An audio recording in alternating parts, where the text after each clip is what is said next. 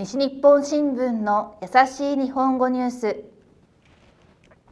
動物のキリンの色のクレーンができた。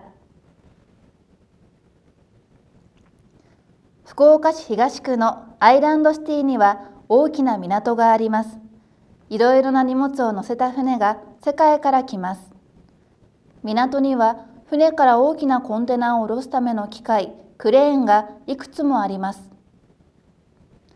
福岡市はこのうち一つのクレーンを動物のキリンの色にしました。クレーンが古くなったので新しく色を塗って長く使うためです。遠くから見るとキリンに見えます。港の近くには子供のための病院があります。病院からクレーンを見た子供はすごいと驚きました。以上西日本新聞の優しい日本語ニュースでした。